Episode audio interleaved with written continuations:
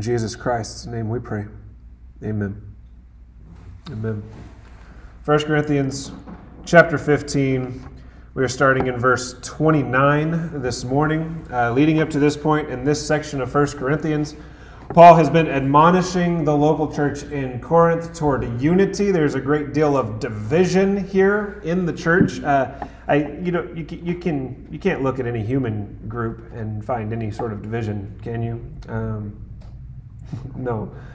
Uh, yes, you can. Right? Uh, everywhere you look, there is division. There's division in the nation.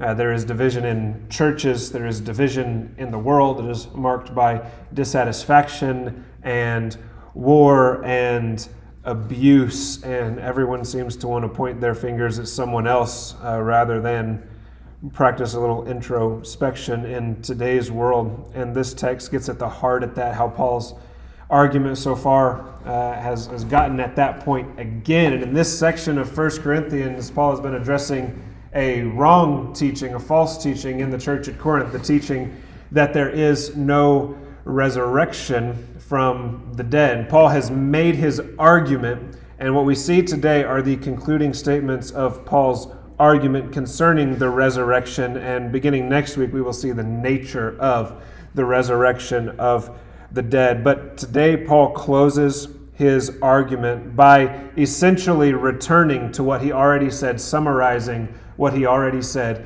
If there is no resurrection, there's no point in trying to be the church or in gathering or in doing anything religious because because you don't profit at all if there is no resurrection from the dead. Now, the resurrection of the dead is our future hope. 1 Corinthians chapter 15 starting in verse 29. After Paul has mentioned the eschaton, said when Christ returns, the dead will be raised, and he will hand the kingdom over to the Father. He concludes his argument. Otherwise, if there is no resurrection, otherwise, what will those do who are baptized for the dead? If the dead are not raised at all, why then are they baptized for them? Why are we also in danger every hour? I affirm, brethren, by the boasting in you which I have in Christ Jesus our Lord, I die daily. If from human motives I fought with the wild beasts at Ephesus, what does it profit me? If the dead are not raised, let us eat and drink, for tomorrow we die. Do not be deceived. Bad company corrupts good morals. Become sober minded as you ought, and stop sinning. For some have no knowledge of God. I speak this to your shame. So there is a place then for speaking to someone's shame that still qualifies as edifying the church body.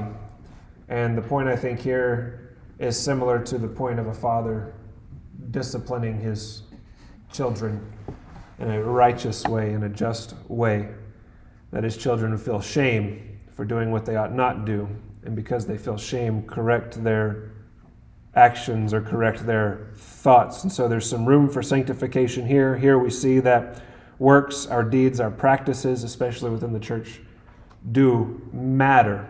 Uh, they do not bring about salvation, but they do matter a great deal. 1 Corinthians chapter 15 starting in verse 29, and we'll walk through this verse by verse like we normally do. Otherwise, here, otherwise, referring to the resurrection of the dead, Paul has made the claim there is a resurrection. The dead will be raised upon Christ's return to the earth. And in that moment, the Son, Christ, will hand the kingdom over to the Father. Otherwise, if there is no resurrection, if, if we are not going to be raised at the return of Christ, what will those do who are baptized for the dead? Paul makes this part of his conclusion here. Now, I, want you to notice something in the text, what Paul is not doing here. First of all, Paul is not claiming that anyone can be baptized for the dead. He does not condone that practice, but neither does he condemn it here, okay? Uh, that's not his point. what I notice about Paul, especially as he is trained in Hellenistic philosophy, he is really, really good at not chasing rabbits.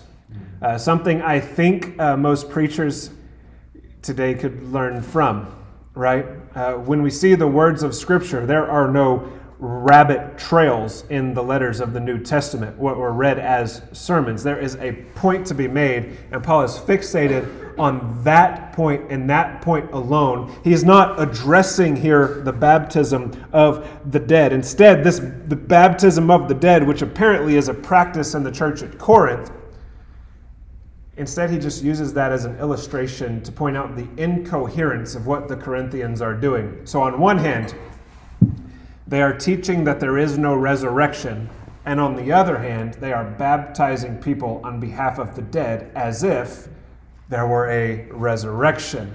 And Paul's pointing out this inconsistency, this disconnect between theology and practice. And there are many places today where we see a disconnect between theology and practice. And Paul is pointing that out here. He's, he's not saying that one can be baptized on behalf of the dead. He's not saying that one cannot be baptized on behalf of the dead. And so we have to reason about that together. It seems to me that if salvation is in Christ alone, then salvation is not in me. Therefore, it is impossible for me to be baptized on behalf of the dead, to put it simply. But that's not what Paul is arguing against or in favor of here. Instead, he's simply pointing out the inconsistency of the religion practiced by those in the church at Corinth. On one hand, teaching there is no resurrection, on the other hand, saying or practicing baptism on behalf of the dead. And so this is this is Paul's question. What will those do who are baptized for the dead? But what will they do? Uh, that hasn't actually worked because you say there is no resurrection, right? That practice is pointless. What are they doing? What will they do? If the dead are not raised at all, why then are they baptized for them? Your theology is disconnected from your practice. You are practicing religion for the sake of religion, and your theology doesn't actually match up. It doesn't make sense. It doesn't profit you whatsoever. He poses another question Rhetorical. Why are we also in danger every hour? What is the way of Christ? What did Christ instruct his disciples to do? In fact, he said, No one can be my disciple if he does not deny himself, take up his cross daily, follow after me. And what was the way of Christ? It was the way of Golgotha, the way of the skull, the way of suffering, the way of tribulation, the way of being a living sacrifice and then ultimately giving up his life for the sake of his own people and then experiencing resurrection. Like this is the Christian life. And there are many people who claim to be Christian, but suffering is not their way, and tribulation is not their way. And their way is not giving self up for the edification of others, for the, for the benefit of others. Their way is not being a living sacrifice. Instead, they're still concerned about gaining all the money and stuff and pleasure and recognition and reputation they can on this earth before their time is up.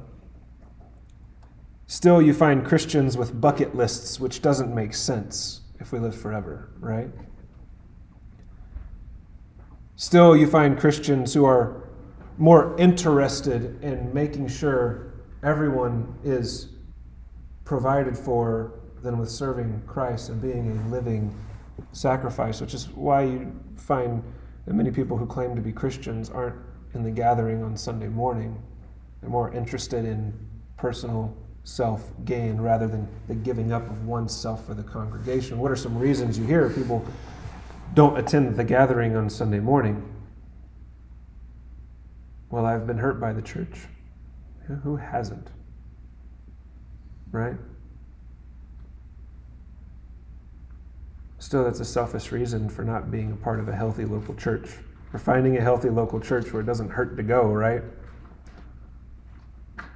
We're more interested in safeguarding our own feelings, having a safety net, than being the people of God. That's where we are in our nation today. We are in a valley and not on a mountaintop. I think Corinth is in the same place, right? There's this idolatry, idolatry of self. But Christians, sincere, true Christians, live such a life that they're in danger every hour, in danger of tribulation, in danger of not being provided for. Brothers and sisters around the world don't have what we consider to be basic necessities, right? Food and water and clothing and shelter.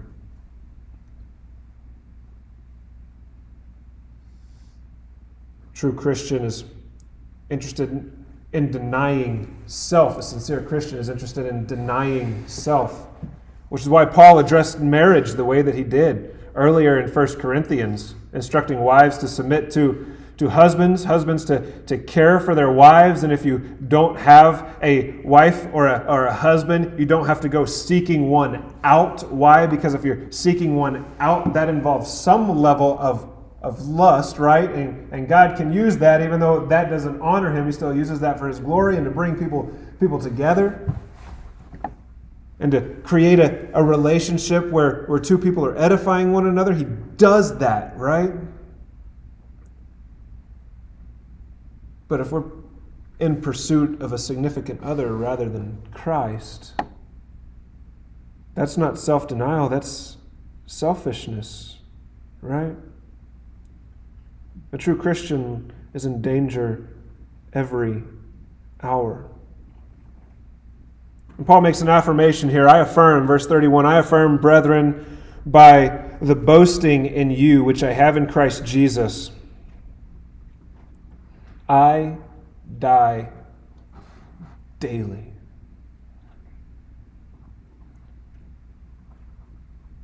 This is quite the opposite of the prosperity gospel we hear today, isn't it?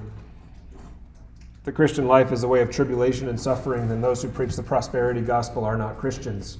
They are not followers of Christ.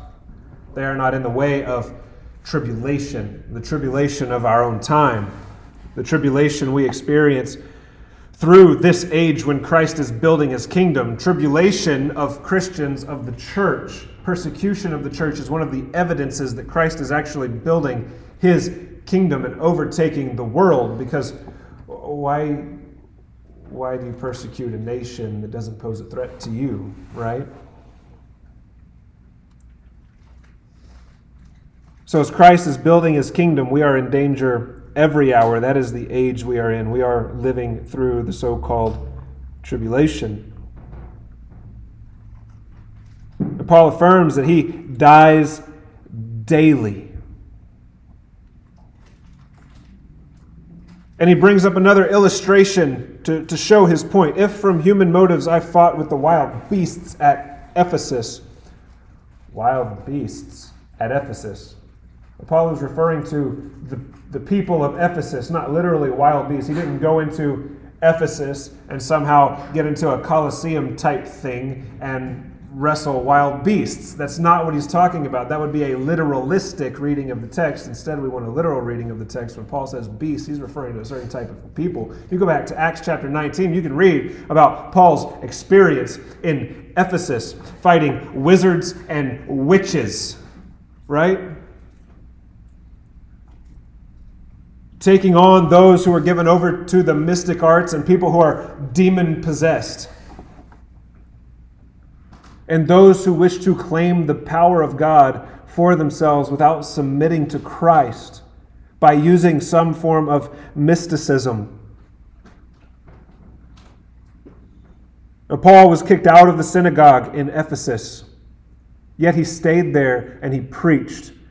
And when he says fought, he doesn't mean with his fists, but with his words and his reason and his philosophy and with the exposition of the words of Scripture. He taught Scripture there in someone's household because he was forcibly removed from the synagogue for teaching for teaching the Bibles that those Jews held so dear.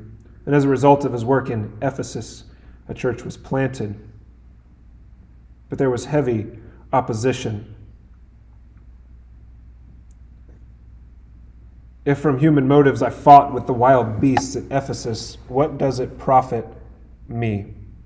Why would I go through that much suffering? Look, if we preach a sincere gospel, and I can attest to this, I've seen it, I've experienced it. There is no profit in teaching the correct gospel. Not monetarily. Not when it comes to recognition or, or respect for most people. What do we profit by fighting the wild beasts at Ephesus? Well, nothing all we're doing is suffering tribulation. So why do we do it? If there is no resurrection, right, there's no point in doing that. There's no point with wrestling the philosophies of the world. We should just kick back and let everybody believe what they want to believe, and we don't have to say a word because there are no real consequences anyway without a resurrection. If from human motives I fought with the wild beasts at Ephesus, what does it profit me? Well, it doesn't if you did it from human motives. If the dead are not raised, let us eat and drink, for tomorrow we die.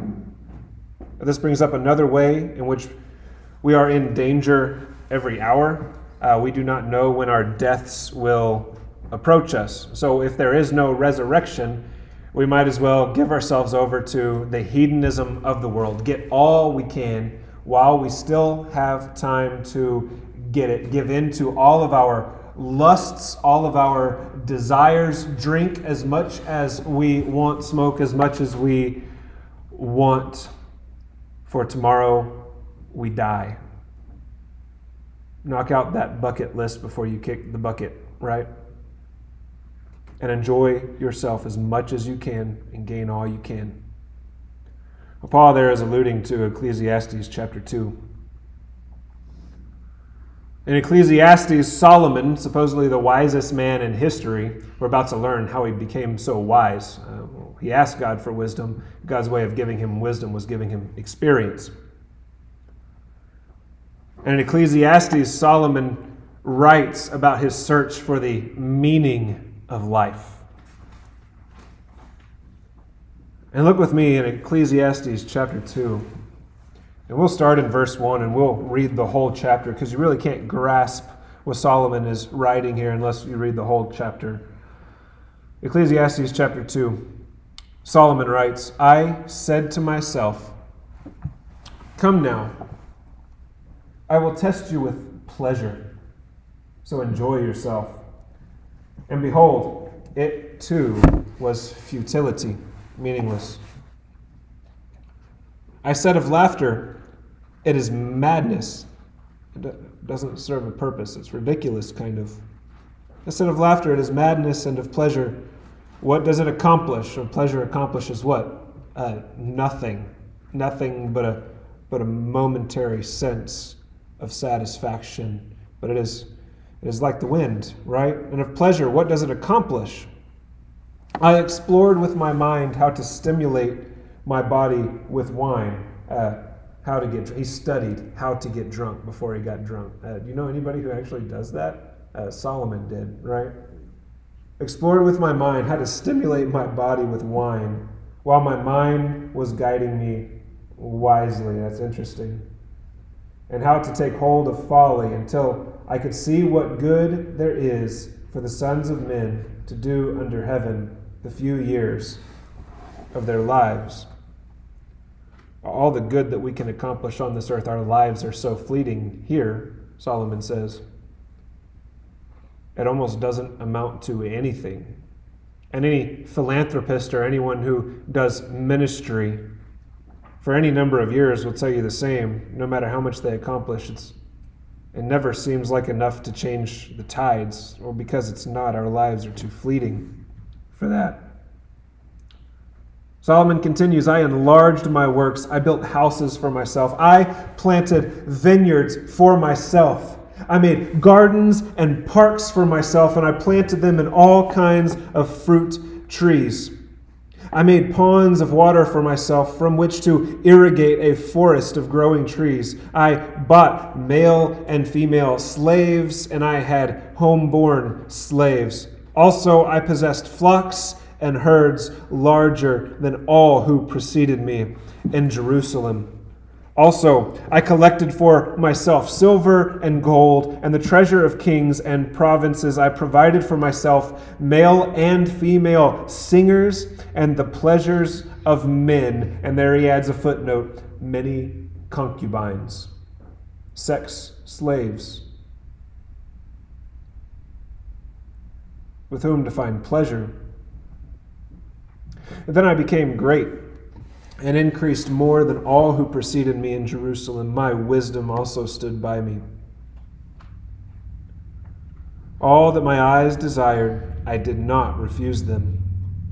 I did not withhold my heart from any pleasure, for my heart was pleased because of all my labor, and this was my reward for all my labor.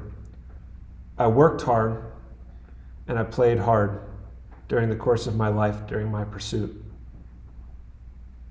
Thus, I considered all my activities, which my hands had done, and the labor which I had exerted, and behold, get this, all was vanity, meaningless, and striving after the wind, and there was no profit under the sun.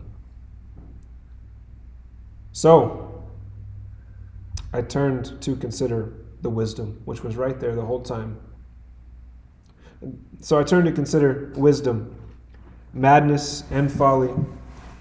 For what will the man do who will come after the king except what has already been done?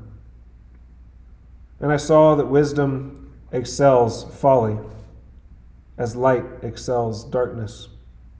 And the wise man's eyes are in his head, but the fool walks in darkness, and yet I know that one fate befalls them both. And then I said to myself, Self, I mean, as is the fate of the fool, it will also befall me.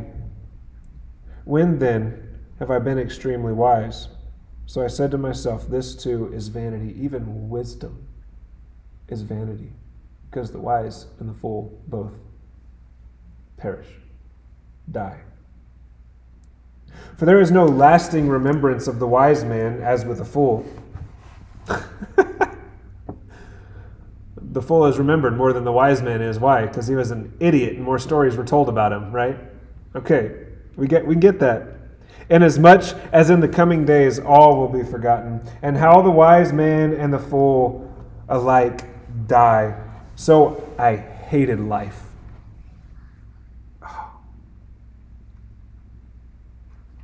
For the work which had been done under the sun was grievous to me because everything is futility and striving after the wind.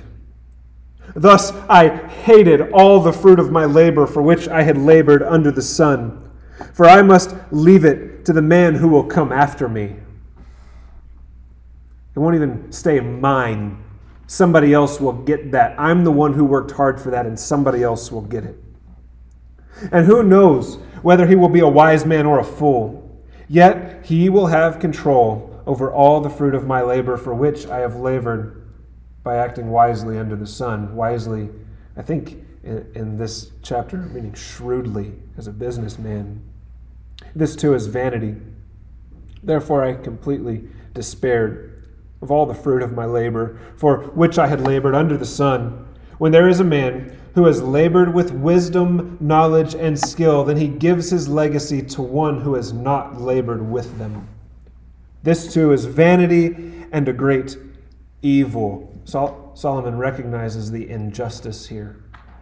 Right? This is it's evil that I would work so hard for so much, gain it for myself, and that somebody would come along who didn't work for it, and he ultimately gets to enjoy the fruit of my labor. It's evil. it's unjust. For what does a man get in all his labor, and in his striving with which he labors under the sun? Because all his days his task is painful and grievous. Even at night his mind does not rest. This too is vanity. There is nothing better for a man than to eat and drink and tell himself that his labor is good. Notice Paul later he added something to Solomon's take. Eat, eat and drink, tomorrow we die. So we find two versions of eating and drinking. One is the hedonism of the world. Eat, drink, for tomorrow we die. And the other is what Solomon here calls a blessing. There's nothing better for a man than to eat and drink and tell himself that his labor is good, to enjoy the fruits of his labor. But he can't do that if all is meaningless and all is vanity. So Solomon continues This also I have seen, that it is from the hand of God.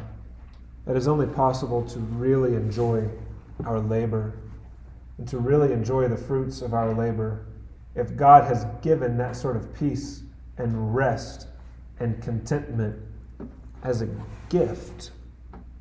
And this is a gift given to the poor and the rich alike, the impoverished and the well to do alike. But if we do not have this gift from God, we are always laboring, always trying to get more, and always stressing, and always trying to build up, and never content, always stressed, always anxious. And at night, when we lay down, we're always thinking about what we have to do the next day in order to provide for ourselves or for our families. But if we have the gift of God, according to Solomon, then we find joy in our labor. Instead of living for the weekend or instead of having a job merely to provide for family, we actually enjoy the work of our hands. And we look back on it, and like God did at, at creation, looked back at his work, the labor of his hands, and he said, It is good. We also look back on our labor and we, it is good. And I worked hard and I honored God and through my labor, God has given me good gifts to enjoy, not abuse, but enjoy. So we're not workaholics like, like we find in the world. We're also not lazy like we find in the world because we enjoy the work of our hands now. We are in Christ, we have the gift of God. We don't have to abuse things because we're having to take in all we can before we die, right? We, we can enjoy it instead. And the difference I find here is not necessarily a difference in action, because I find it interesting that Scripture encourages us to enjoy the good things God has to give. It is a gift of God to eat and to drink and to thank God for the good work that He has given us, right? It's a joy. It's given to us as a gift, it's a gift of God. But then also to say, we shouldn't have such an attitude that all we do is eat and drink because because this is our motivation. Tomorrow we die so consume everything. Right? So it's not necessarily a, a works-based difference here. This is a motivation of the heart. This is something that happens in the heart. It's not just outward action. And the gift of god is a transformation of the, of the human heart that leads to that kind of lifestyle and it is freeing our community needs to hear that, and the world needs to hear that. Like there is a freedom here if we are in Christ and receive the gift of Christ to enjoy our work and to enjoy the fruits of our labor in a sincere way, not just consuming everything in our paths. For who can eat and who can have enjoyment without God? Look at that. For to a person who is good in his sight, he has given wisdom and knowledge and joy, while to the sinner, here to mean the one he leaves in his, his sin, right? While to the sinner, he has given the task of gathering and collecting so that he may give to one who is good in God's sight. This to his vanity, striving after the wind. So if anyone remains in his sin, he is accumulating and building and laboring, guess what? Still for the kingdom of God. Do you see that in the text right there? And ultimately, it is the saints who will inherit that, according to Solomon. And so they will find nothing but dissatisfaction with their labor because it will be given to someone else. But to those who are in Christ, the great gift is we will enjoy our labor and it will bear fruit and we will inherit that if we have the gift of God. This is the passage Paul alludes to. If the dead are not raised, let us eat and drink, for tomorrow we die. They're referring to the vanity of life. And if there really is no resurrection, you should really just give in to hedonism. But if there is a resurrection, there is a greater promise. An eating and drinking that is not because tomorrow we die, but in eating and drinking because God is good and we love him. Verse 33 Do not be deceived. Bad company corrupts good morals. I have heard this verse quoted many times, mostly by well meaning parents who don't want their children to hang out with a certain someone, certain individual. Don't hang out with him. Don't you know bad company corrupts good character, good morals, right? If that were the correct interpretation of this verse, it would be sorely out of place in 1 Corinthians. But Paul is referring to false teachers here. Those who are teaching that there is no resurrection specifically right? Do not be deceived. Bad company. He's talking to the local church about others within the local church. Bad company in the church, false teachers. They corrupt good morals. And the word morals there is the Greek word ethos. Ethos meaning the habits, the traditions, the mentality, the thoughts, the teachings and the moral compass of a people, here to mean the church. And so this isn't about an individual, this is about a people. So if there is false teaching in the church, there is no resurrection.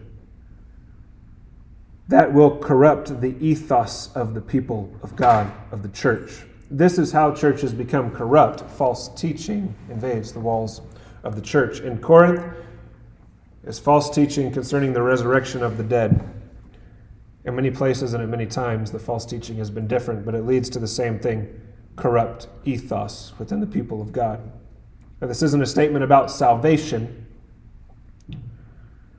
but it is a statement about corruption within the church that comes from false teaching.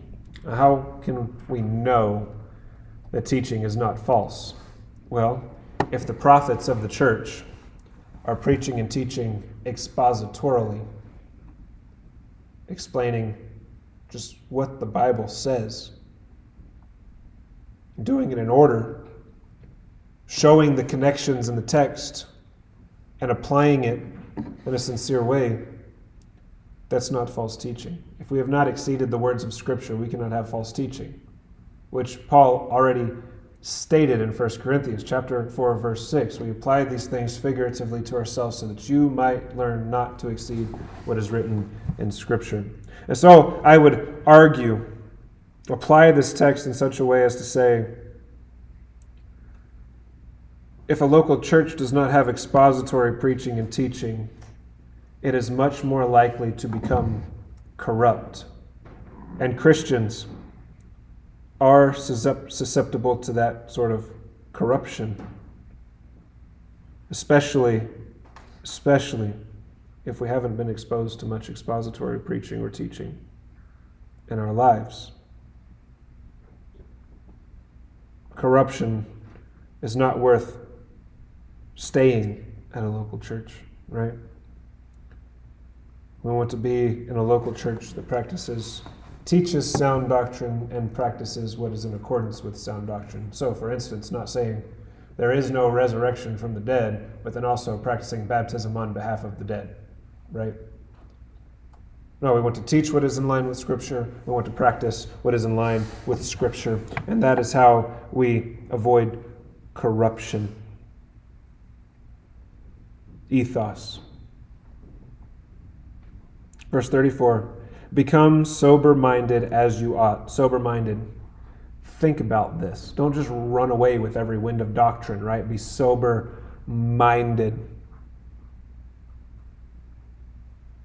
He's not just saying be sober, like that isn't the instruction here, though I think Christians probably ought to be sober because if we're not sober, then we can't think clearly. And the instruction in Scripture is keep your wits about you, right? That's why we don't give ourselves over to alcohol or anything that could that could dampen our wit. That's why we choose to enjoy things in moderation. Become sober minded as you ought and stop sinning. Here, the sin, the particular sin in view, is false teaching. Teaching that there is no resurrection. And Paul makes that clear for some have no knowledge of God. So, so those who are responsible for teaching this madness that there is no resurrection, Paul just comes out and says it. They don't have knowledge of God.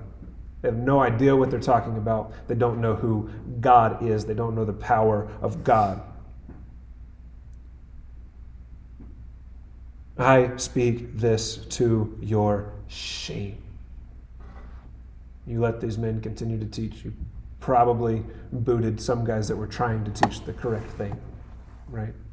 Trying to be faithful to Scripture. I speak this to your shame. Paul gets very serious when it comes to false teaching. He's more serious about false teaching than, than he is about most other things. I mean, you notice here, he, he doesn't even address the rightness or wrongness about baptism on behalf of the dead, and that seems like a, that seems like a big thing. But when it comes to false teaching, teaching that there is no resurrection, this is much worse. I speak this to your shame. So the local church ought to be very wary of doctrine that is not found within the text of Scripture, that is not true biblical doctrine. Teaching that is not explicit, teaching that is not expository, we ought to be very wary of that, knowing that it leads to the corruption of the church's ethos. And that to those churches who, who, who are corrupt in their ethos, that the Bible, God Himself, who inspired the Bible, speaks to their shame. To their shame. But if a church, I should, I should end on a note of encouragement, shouldn't I? But if a church is striving to be faithful to the text of Scripture, denying self in favor of what Scripture says, submitting to the teachings of Christ Jesus, what we find in the Bible, if preachers are working hard to exposit the text rather than just come up with something creative, then the Bible does not speak to our shame. Instead, it is a great encouragement for us because that, that is what God desires from us. It does not matter if the congregation is large or not. The particular components of our liturgy, there's freedom there and flexibility there. God, God wants us to teach His Word. And where we practice religion within the local body and liturgy within the local body. He wants that to be in line with what he has taught. What is important here is faithfulness to Christ. Nothing else matters. The faithfulness to Christ and the edification of the body of Christ. So there are two types of people those who are ashamed today and those who are encouraged today. And I hope we are encouraged. Amen. Thank you.